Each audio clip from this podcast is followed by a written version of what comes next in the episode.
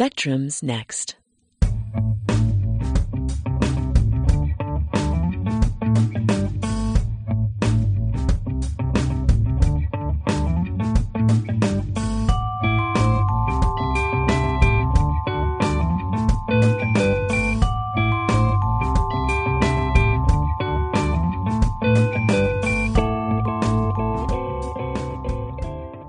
Welcome to Spectrum, the science and technology show on KALX Berkeley, a bi-weekly 30-minute program bringing you interviews featuring Bay Area scientists and technologists, as well as a calendar of local events and news. Hi there. My name is Renee Rao, and I'll be hosting today's show.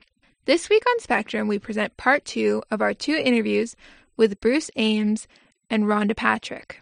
Dr. Ames is a senior scientist at Children's Hospital Oakland Research Institute, director of their Nutrition and Metabolism Center, and a professor emeritus of biochemistry and molecular biology at the University of California, Berkeley. Rhonda Patrick has a PhD in biomedical science. Dr. Patrick is currently a postdoctoral fellow at Children's Hospital Oakland Research Institute in Dr. Ames' lab. She currently conducts clinical trials looking at the effects of micronutrients on metabolism, inflammation, DNA damage, and aging. In February of 2014, she published a paper in the Federation of American Societies for Experimental Biology journal on how vitamin D regulates serotonin synthesis and how this relates to autism.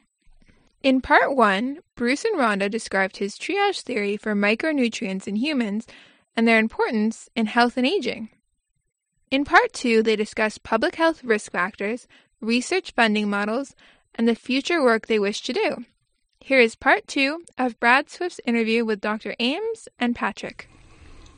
Is there a discussion going on in the public health community about this sort of important research? I'll let Rhonda field that one. I think that people are becoming more aware of the importance of micronutrient deficiencies in the U.S. population. We've got now these national health and examination surveys that people are doing, examining the levels of these essential vitamins and minerals. 70% of the population's not getting enough vitamin D, 45% of the population's not getting enough magnesium, 60%'s not getting enough vitamin K, 25%'s not getting enough vitamin C, 60%'s not getting enough vitamin E, and on, 90% not getting enough potassium. Potassium's very difficult to get. So I think that with these surveys that are really coming out with these striking numbers on these micronutrient deficiencies in the population, I mean, they're really widespread. And with triage, the numbers they're telling you may be wrong because they're thinking short-term instead of long-term. Really what you want to know is what level do you need to keep a maximum lifespan. And our paper discussed all that, but I must say the nutrition community hasn't embraced it yet, but they will because we're showing it's true. And we may need even more of certain things, but again, you don't want to overdo it. So talk a little bit about risk factors in general in health. A lot of people, as you were saying, are very obsessed with chemicals, so maybe their risk assessment is misdirected. What do you think are the big health issues, the big health risks? Well, I think obesity is like smoking. Smoking is 8 or 10 years off your life. Each cigarette takes 10 minutes off your life. I mean, it's a disaster. And smoking levels are going down and down because people understand finally this, though still a lot of people smoke. But obesity is just as bad. Years of expensive diabetes, and the costs are going to be huge. Whatever you look at, Alzheimer's or brain dysfunction of all sorts is higher in the obese. And there have been several studies of the diet of the obese, and it's horrible. I mean, it's sugar. It's comfort food, and they're not eating fruits and vegetables, and they're not eating berries and nuts and not eating fish. And so it's doing them in, and the country is paying for it. I think that the biggest risk in becoming unhealthy and increasing your risk of age-related diseases, inflammatory diseases, comes down to micronutrient intake, and people are not getting enough of that. And we know that. We've quantified it. We know they're not getting enough. And so I think that people like to focus on a lot of what not to eat. Don't eat sugar, and that's right. You shouldn't eat a lot of sugar. I mean, there's a lot of bad effects on, constantly having insulin signaling activated. You can become insulin resistant, type 2 diabetic, and these things are important. But I think you also need to realize you need to focus on what you're not getting as opposed to only focusing on what you should not be getting. Yeah.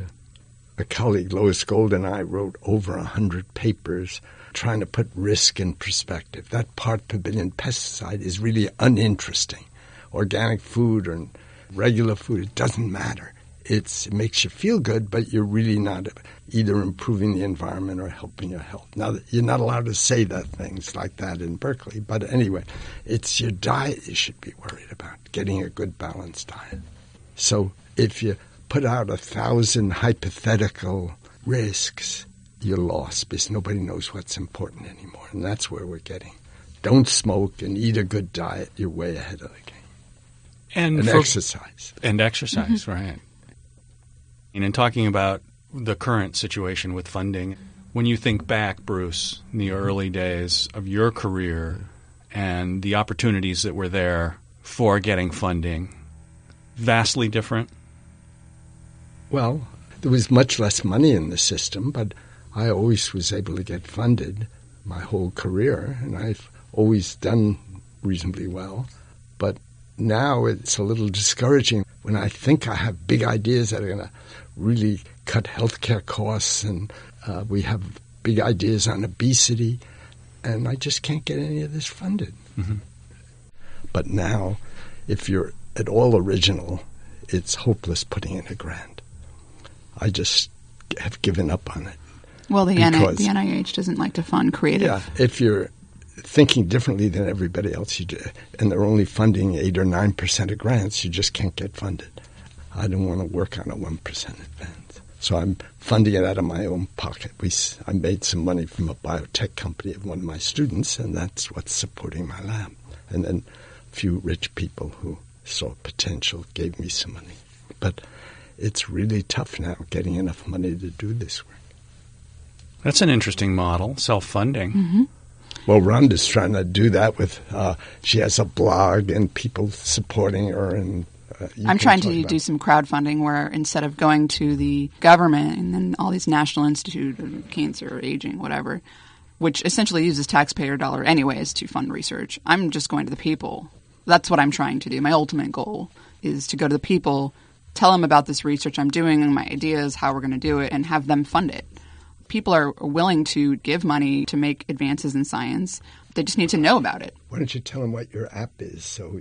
So I have an app called Found My Fitness, which is the name of my platform, where I basically break down science and nutrition and fitness to people. And I explain to them mechanisms. I explain to them context, because it's really hard to keep up with all these press releases you're bombarded with. And some of them are accurate and some aren't. And most of the time, you just have no idea what is going on. It's very difficult to sort of navigate through all that mess. So I've developed a platform called Found My Fitness where I'm trying to basically educate people by explaining and breaking down the science behind a lot of these different topics. So it's a website and it's an app? It's a website that's also an app you can download on your iPhone called Found My Fitness. And I have short videos, YouTube videos that I do where I talk about particular science topics or health and nutrition topics. I also have a podcast where I talk about them. I'm interviewing other scientists in the field and things like that. And also, I've got a news community site where people can interact, post new news, science stories or nutrition stories, whatever it is, and people comment. So we're kind of building a community where people can interact and ask questions. And Rhonda makes a video every once in a while and puts it up on her website, and she has people supporting at least some of this, and she hopes to finally get enough money coming in that'll support her research. No, I think we're heading that way. I think that scientists are going to have to find new creative ways to fund their research, particularly if they have creative ideas. As Bruce mentioned, because it's so competitive to get that less than 10% funding, the NIH doesn't really fund really creative and risky Well, they hypotheses. Try to, but you need somebody who gets it when you put out a new idea. Right. And if it's against conventional wisdom, which I like to do if the occasion arises, then it's almost impossible. Anyway. Even with your reputation? Yeah, it's hard. I've just given up writing grants now. It's a huge amount of work. And when they keep on getting turned down, even though I think these are wonderful ideas, luckily I can keep a basal level supporting the lab. I found a rich fellow who had an autistic grandkid, a guy named Jorgensen, and he supported Rhonda. And he supported her for a year, and she was able to do all these things. Yeah. At my age, I want to have a lot of big ideas, and I just like to get them out there. Mm-hmm. Yeah. Anyway, we shouldn't complain. We're doing okay right now. It's a very fulfilling job. There's nothing more fulfilling than doing science, in my opinion.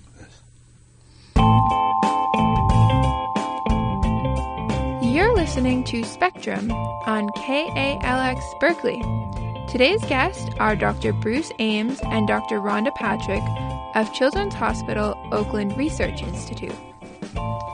The Ames test, when you came up with that, what was the process involved with how you devised that? Well, I was always half a geneticist and half a biochemist, and I thought mutation is really important, and nobody was testing new substances out there to see if they were mutagens.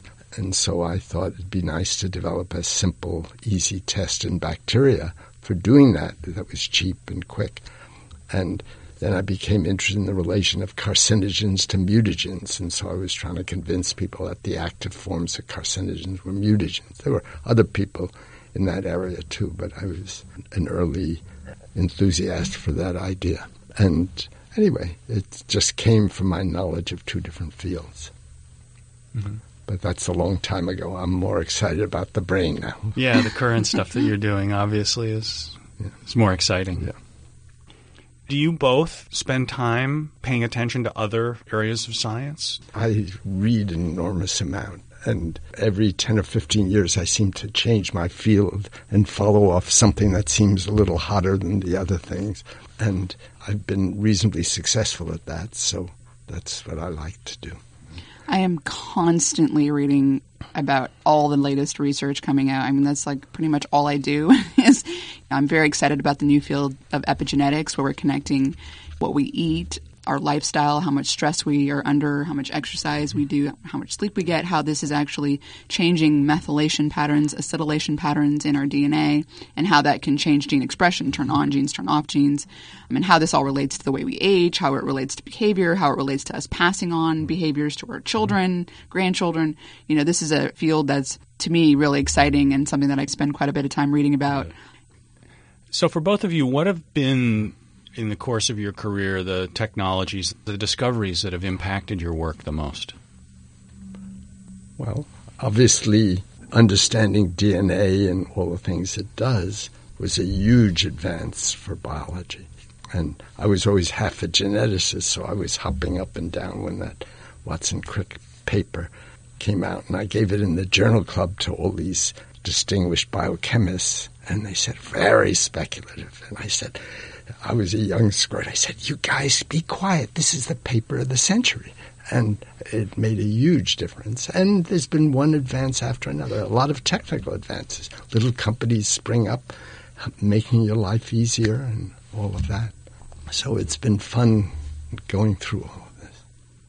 I think, you know, in terms of my own research, which got me to where I'm at now, a lot of the technological advances in making transgenic mouse models and knocking out certain genes, being able to manipulate, inserting viral vectors with a specific gene and with a certain promoter on it and targeting it to a certain tissue so you can, you know, look specifically at what it's doing in that tissue or knock it out and what it's doing in that tissue. That, for me, is been a very useful technology that's helped me learn a lot. In addition, I like to do a lot of imaging, so these fluorescent proteins that we can, you know, use to tag on, look at other proteins where they're located, both tissue-wise and also intracellularly inside the cell, doing that in real time. So there's now live cell imaging we can do and see things dynamically, like, for example, looking at mitochondria and how they move and what they're doing in real time. Like that, for me, has also been really useful technology in helping me understand mitochondria and how they function, how dysfunction can occur. So I think those have been really important technologies for me. And then computers change biology. Google made a huge difference. You can put two odd facts into Google and out come all these papers. You'd spend years in a library trying to figure all this stuff out. So Google really made theoretical biology possible. And I think this whole paper that Rhonda did, she couldn't have done it without Google. That was the technology that opened it all up. There's so much literature, and nobody can read all this and remember it all. We need these search engines. So is this kind of a boom in theoretical biology? Well, I wouldn't say there's a boom yet, but there's so much information out there that people haven't put together. Yeah, people have been generating data over the years. There's tons of data out there, and there's a lot of well-done research that people haven't put together, connected the dots, and made big-picture understanding of complex things. So I think that there is an opening for that, and I do think that people will start to do that more, and they are starting to do it more and more. So in the past, there really wasn't a theoretical biology that was... Oh, there was certainly Darwin was theoretical, you could say, and lots of people had big ideas and they unified fields, but it was rarer. I think we have more of an advantage in that we can provide mechanisms a little easier because we can read all this data. You know, people like Darwin, they were doing theoretical work, but they were also making observations. So what we're doing now is we're looking at observations other people have made and putting those together.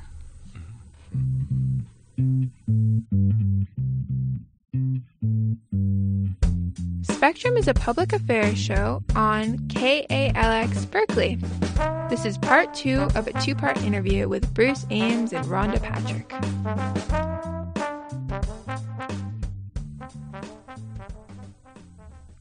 Are there other scientists active in the longevity field whose work you admire that you would love to collaborate with? Well, or associated fields, even. One always collaborates. So science is both very collegial and very competitive. You think, somebody might get there first. But one of the tricks I like in my lab is we have half a dozen really good people with different expertise. And we sit around a table and discuss things. And it's no one person can know all this. And so anyway, that helps. Yeah. And you might be collaborating with this guy now because both of you contribute something that the other person doesn't have, a technique or whatever. And in 3 years, we might be competing with him. But that's why it's good to keep good relations with everybody. But business is the same way. Companies compete and collaborate. And, yeah. I personally, in terms of the field of longevity, I admire the work of Elizabeth Blackburn, who discovered, won the Nobel Prize for playing a role in discovering the enzyme telomerase. That was done at Berkeley, by the way. Yeah, and she's now a professor at UCSF, so I would be really excited to set up a collaboration with her. Well, what are the lab's research plans going forward now? Well, other than Rhonda's next 2 papers. Well, yeah, Rhonda has these papers to get out, and I'd like to get the whole business of tuning up our metabolism on firmer ground to convince nutrition people who are expert in one particular vitamin or mineral. Most people study B6 for their whole lives or study niacin for their whole lives or magnesium, and I'd like to get the experts in a particular field to think about triage and what protein do we measure that tells you you're short and not getting enough, the vulnerable ones, and get that idea out and do a few examples and convince people that RDA should be based on long-term effects rather than short-term. And then Rhonda and I were talking the other day, and we both got excited about drugs. There's money to be made. So pharmaceutical companies compete on getting new and better drugs, and they can be billion-dollar drugs. But nutrition, nobody can make money out of it. And so do you want to do a clinical trial on vitamin D the way you do with a drug? Food and Drug wants a double-blind, randomized control clinical trial. That's the gold standard for drugs, but it's not for nutrition. Because nutrition, you have to measure. If 20% of the population is low on vitamin D, you don't want to do a study where you don't measure who's low and who's high, because otherwise it's designed to fail. So you have to measure things. Now, vitamin D actually is many more deficient, but a lot of vitamins, 10% are low or 20% is low. And you can't just lump them in with all the people who have enough and do a randomized double-blind clinical trial and think it's going to mean something without measuring something. Rhonda has one of her videos on her website demolishing all these doctors who are saying vitamins are useless. They're all based on clinical trials that are designed for drugs, and they don't measure anything. So you have to know who's deficient, and then taking that amount of vitamin makes you sufficient. I think some interesting ongoing research in our lab is also the Cori Bar. Yeah. So. Yeah, Joyce McCann lab is directing a project on the Cori Bar. We were deciding how do you get vitamins and minerals into the poor. And we made a little bar which is kind of all the components of a Mediterranean diet that people aren't getting enough of. Vitamins and all the vitamins and minerals and fish oil and vitamin D and soluble fiber and insoluble fiber and plant polyphenols. And we can raise everybody's HDL in a couple of weeks. And this is the mass of people, even though they think they're eating a good diet, aren't. And obese people have their metabolism all fouled up, and we're even learning how to make progress there. Yes. So the really cool thing about it is that you can take a population of people that eats very unhealthy and they are obese, meaning they have a BMI of 30 or above, and you can give them this nutritional bar that has a variety of micronutrients, it has essential fatty acids and some polyphenols, fiber, and give it to them twice a day on top of their crappy diet. You don't tell them to change their diet at all. It's like, keep doing what you're doing, but here, eat this twice a day on top of what you're doing. And you can see that, you know, after a few weeks that these changes start to occur where their HDLs raise, their LDLs lower. I mean, there's a lot of positive effects, you know, lower C-reactive protein. So I think this is really groundbreaking research because it says, look, you can take someone who's eating a terrible diet, completely probably micronutrient deficient in many essential vitamins and minerals and such, eating a bunch of sugar and crap and processed foods and on and on and on. And yet you can give them this nutritional bar that has a combination of micronutrients in it. And you can quantify changes that are positive. I think that's a really exciting ongoing project in our lab. Bruce Ames and Rhonda Patrick, thanks very much for being on Spectrum. It's a pleasure. Absolutely a pleasure. Thanks for having us.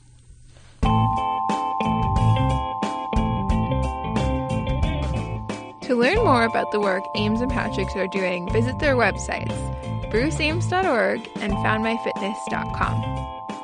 Spectrum shows are archived on iTunes U. We've created a simple link for you. The link is tinyurl.com/KALX Spectrum. And now, a calendar of the science and technology events happening locally over the next 2 weeks. Rick Karnesky joins me to present the calendar. On Sunday, July 13th, the Bay Area meetup, Random Acts with Science, will host an event to do science with paper. Paper is one of the most commonly available materials with a variety of science applications. Everything from the dynamics of classic paper airplanes, launching paper rockets, and building structures in origami will be discussed. The group will also learn about fibers in paper and how to create their own homemade paper. Raw materials will be provided, but attendees are also welcome to bring their own. The event will be held July 13th from 2 to 3 p.m. outside the Genetics and Plant Biology building on the UC Berkeley campus. It is free and open to anyone interested in coming. BASICs, the Bay Area Art Science Interdisciplinary Collaborative Sessions, will have their fifth event on Monday the 14th from 6:30 to 10 p.m. at the ODC Theater, 3153 17th Street in San Francisco. The theme is monsters. Professor John Haffernick will introduce the audience to a parasitic fly that turns European honeybees into zombies. Author and translator Eric Butler will explain how literature and film have made the vampire, a native of Eastern Europe, into a naturalized American with a preference for the Golden State. Marine biologist David McGuire will disentangle the media-fueled myth of the shark from its true nature. And Kyle Taylor, senior scientist for the Glowing Plant Project, will show off plants that glow in the dark. Admission will be on a sliding scale, from absolutely nothing up to $20. Visit basics.com for more info. That's BAASICS.com. On Saturday, July 19th, UC Berkeley molecular and cell biology professor Kathleen Collins will host the latest iteration of the monthly lecture series, Science at Cal. Professor Collins will discuss the connections between the seemingly incontrovertible fact of human aging, a fascinating enzyme known as telomerase, and malignant cancers. While cancer cells can grow indefinitely, all normally functioning human tissues will eventually die out. This is because with each successive cell division, the protective cap, or telomere, at the end of each chromosome is gradually degraded.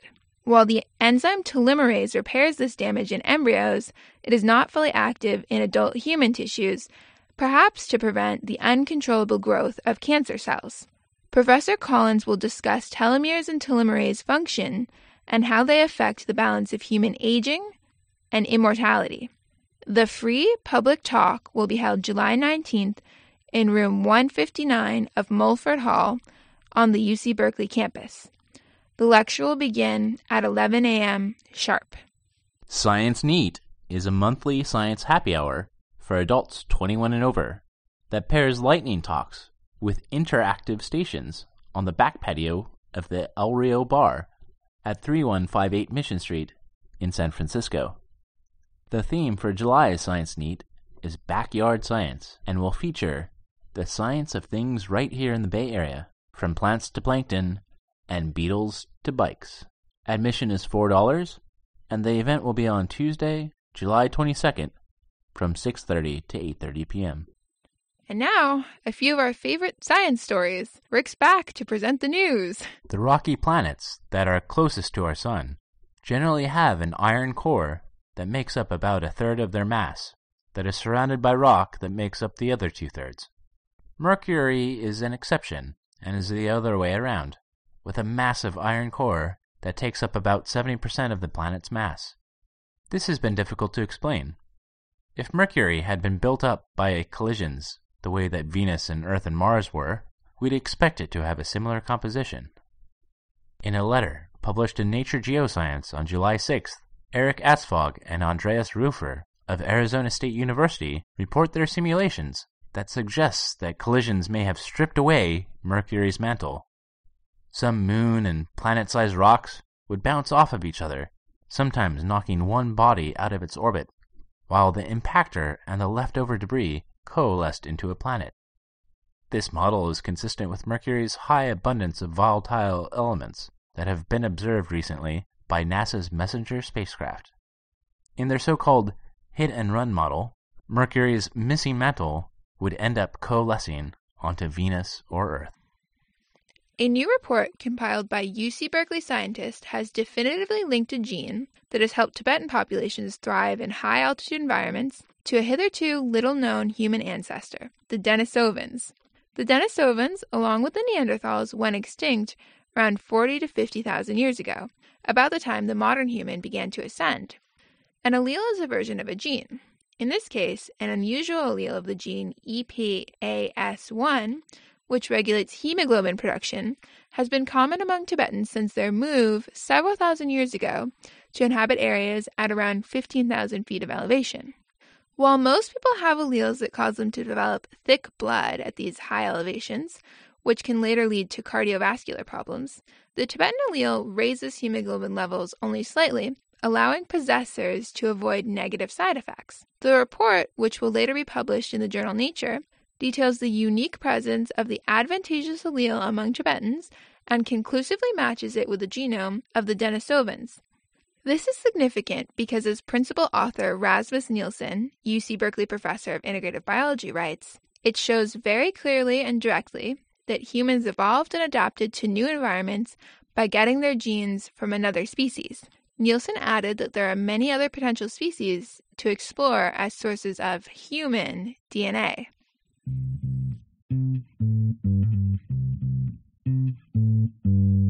This show marks the end of our production of Spectrum. I want to thank Rick Karnesky, Renee Rao, and Alex Simon for their help in producing Spectrum. I want to extend a blanket thank you to all the guests who took the time to appear on Spectrum over the 3 years we have been on KALX. To Sandra, Lena, Aaron, and Lorraine, thanks for your guidance and help. To Joe, Peter, and Greg, thanks for your technical assistance and encouragement. To listeners, thanks for tuning in, and stay tuned to KALX.